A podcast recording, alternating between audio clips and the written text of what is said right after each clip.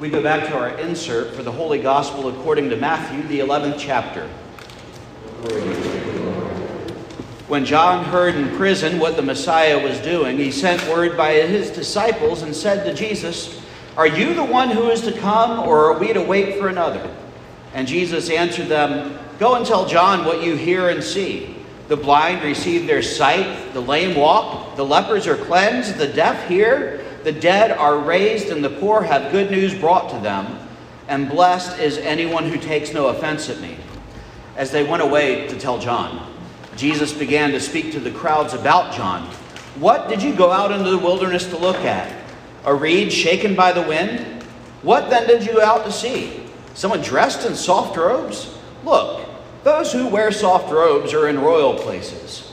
What then did you go to see? A prophet? Yes, I tell you, and more than a prophet. This is the one about whom it is written See, I am sending my messenger ahead of you who will prepare your way before you. Truly, I tell you, among those born of women, no one has arisen greater than John the Baptist. Yet the least in the kingdom of heaven is greater than he is. The gospel of the Lord. I invite you all to be seated.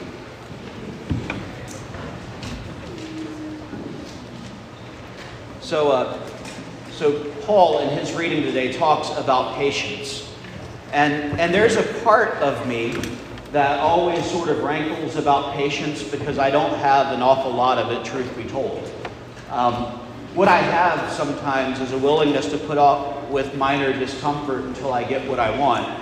But I don't know that I would necessarily claim that as patient. Probably Lauren is the one who who you might ask about that, but she's conveniently not here because she's not feeling well today. And so that question might have to wait. But when Paul talks about patience, patience for the coming of the kingdom of God, patience for the return of Jesus, patience for the fulfillment of all the promises that are made through Scripture, patience that come with the, with the new justice and the new mercy and the new kingdom of God that will reign upon the earth. Paul had an expectation that patience wouldn't have to quite last this long. And really, when you read most of the writings of the New Testament, when you read the book of Revelation, which I both do and don't recommend, I do recommend it because it's fascinating and interesting and it has beautiful image or imagery. I don't recommend it if you're looking for a, a field guide to what might happen at the end of the world because it wasn't intended that way. But when you look at all of these writings, you do get the sense that this expectation, this patience, was something that was going to come sooner rather than later. And I might even, I joke sometimes and say, Paul said, well, if you're married, that's fine. If you have children, that's fine. But if you're not married, don't bother. If you don't have children, don't bother because Jesus is coming back and it's going to be sometime around Thursday. And Thursday came. And when? A few thousand times and still no return of Jesus, at least in the way that we've expected it.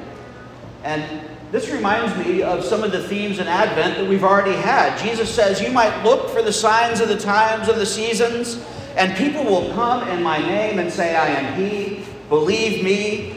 Believe that these signs in the stars, and believe that these signs in the seasons, and these earthquakes, and all these things are portents of judgment. But don't believe them because they're not actually coming in my name, the Lord will come with surprise. And so, one of the Advent themes is keep awake, always be ready, always be prepared, especially if you're a Boy Scout, I guess. It's, it's a message, though, that I, I think is important to hear, especially when we realize that the patience we've been called to have is, is not the patience of a moment. It's not a momentary discomfort. It's not a short lived expectation, but we see throughout the scriptures that what God promises is the promise that comes generation after generation.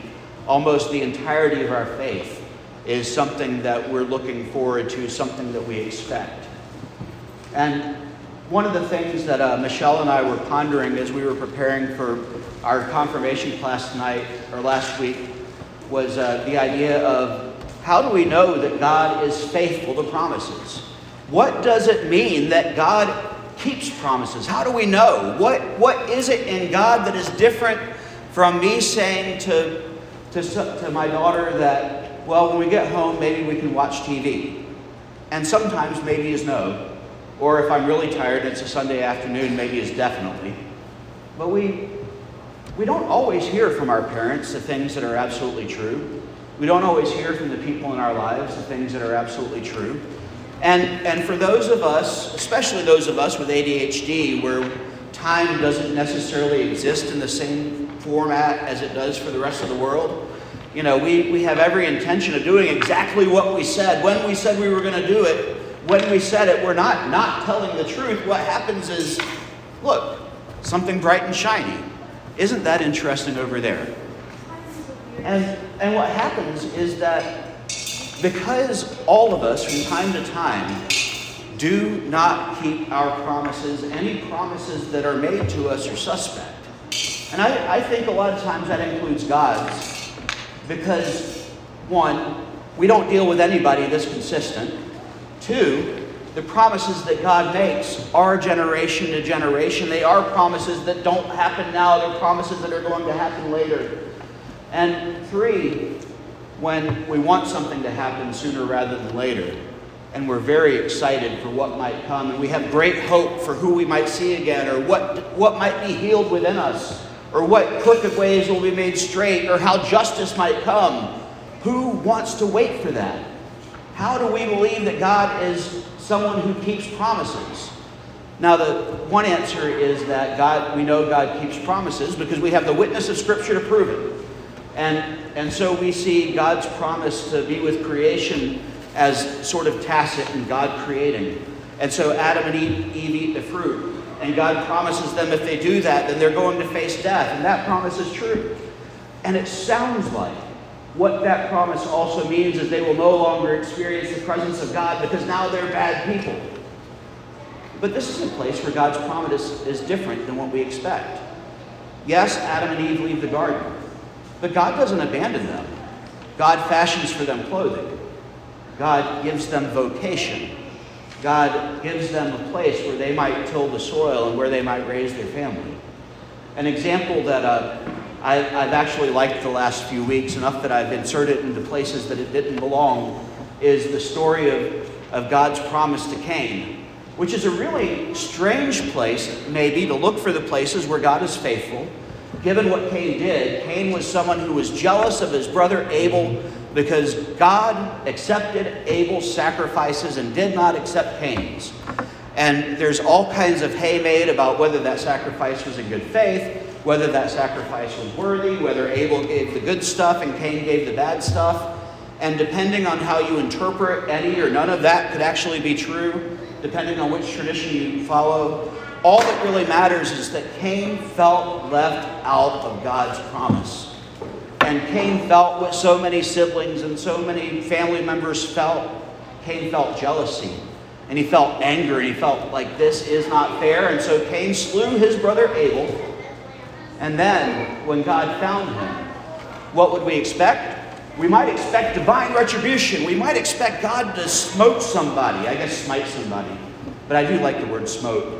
You know, we expected God to, to give the kind of justice that leaves Cain lacking because Cain certainly did deserve that. The same as Adam and Eve deserved whatever punishment might come their way, but we see something else in God's character. God was merciful to Cain. God said, You can't stay here. This is sort of a theme. Something happens. We have to leave.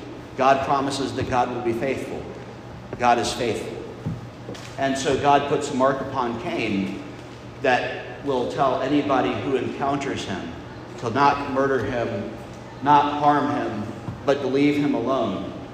He might be an exile from his home, but somehow he's not exiled from the love of God. And, and this becomes important to us. As we think about what is the character of God, we see two things. God, one, is fierce and consistent and love. And that love drives God, even though there are stories in the Old Testament about judgment and, and natural disasters that God causes and things like that. What do we see in the midst of that? After all of it, we see that God is consistent in being more merciful than God is wrathful. I think also one thing we see in this is that love affects everybody similarly, including God in a key way. Love makes everybody vulnerable. If it doesn't make you vulnerable, if love can't heal and hurt you, if love can't bring you both into joy and anger, it is not love. And in this way, I think we begin to understand what these promises, what this creation, what all this relationship, what all this failing and forgiving, warning and mercy are really all about. It's the struggle of the God who is creating us with the vulnerability that might be the single vulnerability that God has love. And it's interesting to think about that when we speak of the creator of all that is, seen and unseen. Because we do see the truth of that love in the way God responds when people disappoint God, when people are unfaithful to God. And God's wrath then isn't simply God being angry because you didn't obey him. At least I don't think. I think God's love is the natural response of a heart that is wounded by the one that they love it speaks to something of our humanity too and what that image of God created being created into us might be. That we think of perhaps this physical body being the image of God. After all, that's how Jesus incarnates. We, we think about maybe, you know, lots of things possibly being the image of God. But what if the image of God that really is created most fundamentally, deeply, and irrevocably within us is the capacity to love and be healed and be hurt, and out of that love, create and sometimes destroy because that vulnerability is part of the definition of what we understand about God in the same way it's the definition of what we understand about ourselves. Now, the difference between us and God is there are certain things that we refuse to forgive. There, there are certain things that people will do to break relationship that they can never put back together again because trust is too hard fought for. Trust is too challenging to win. And trust can sometimes be impossible to repair. I think also the difference between us and God is that consistency in the way we keep our word. And this, I think, is maybe the single biggest thing for me as I think about how can I believe and put stock in and really trust and really have faith that God will keep God's promises. It comes back to Genesis 1. All of my, all of my theology pretty much goes back to some sort of creative force because I think that act of creation is something that God continually does. God isn't the one who created, God is the one who is creating. And, and this continuing action is part of what I'm about to say that there is nothing in God's character that smacks of any incongruity. There is nothing in God's character that is inconsistent. If God is creator, God is always creating. If God is love, then God is always love. And so, because there is no inconsistency in the character of God, not only does God speak things that God intends, but we see in Genesis that God speaks and something springs up out of nothing. A consistency so deeply rooted in God's character that the very utterance of a word brings into being all that is seen and unseen. And we see God's willingness to be involved in us with us through Genesis chapter 2 as God creates with God's hands the image of someone molding dirt into a body, blowing breath into the lungs. And in the same way, we, we heard Carl Sagan say that we're created out of star stuff. Through Scripture, we learn something that I think is beautiful and more fundamental. What we're created out of is God's stuff, what God provides, what God forms, what God shapes, the breath into which God breathes that life into creation is the breath that drives all things into being. And so when God speaks a promise, that thing already exists. Now, that's easy for me to say from the pulpit. you know, it's, it's easy for me to talk about this theologically. It's easy for me to talk about this in theory because it means that if everything's going to happen way down the road, I can say whatever I want about it and no one's going to prove me wrong, right? So, so if this isn't something that really speaks to you, what is it that makes us see, taste, feel, believe that God is faithful? And if you really saw my interior dialogue a lot of times about faith, you would see that I approach my faith in a lot of life kind of as a skeptic. Faith is not something that, that's been won easily through my life. It's something that I always struggle with. And honestly, I think that a lot of times, if anyone tells you they've never struggled with their faith, either they haven't taken it very seriously or they're not being particularly honest with themselves. So, what is it when the skeptic steps in? And the worry steps in and the fear steps in and you look at the world and you wonder how can anything good come from this place and how can any good creator be creating this? And i hear jesus today talking about john the baptist who asked whether he was the messiah. And jesus says well look what's happened. The sick have been healed the dead have been raised the blind can see and then he turns to the crowd and says, Does this surprise you? Well, what do you expect? Which is maybe one of my favorite questions in the entire Bible. What do you expect to come from God? A reed shaking in the wind? Did you expect something that was so weak and so brittle that a, stiff, that a stiff wind could blow it over and break it? Did you expect something that was so fragile that it couldn't stand up to the rigors of daily life? And sometimes I think we think of God that way when we are sad and we are angry, when we are hurt and we are afraid, when we are broken and we are doubting, that somehow because our hurt and our anger at God and our doubt in God and our doubt in ourselves and our wondering whether anything could possibly be good, we wonder how God could possibly handle all of this for me when I give God my worst. And yet, this is the God breathing life into us. This is the God who is creating all that is seen and unseen. Even in my greatest moments of ego, I can't imagine God being God in this way and not being able to handle my fear and my anger and my hurt and my despair. A God who is willing to send his son, not so that, not because killing Jesus is going to make God feel better or, or somehow because God can't forgive us unless blood is spilled.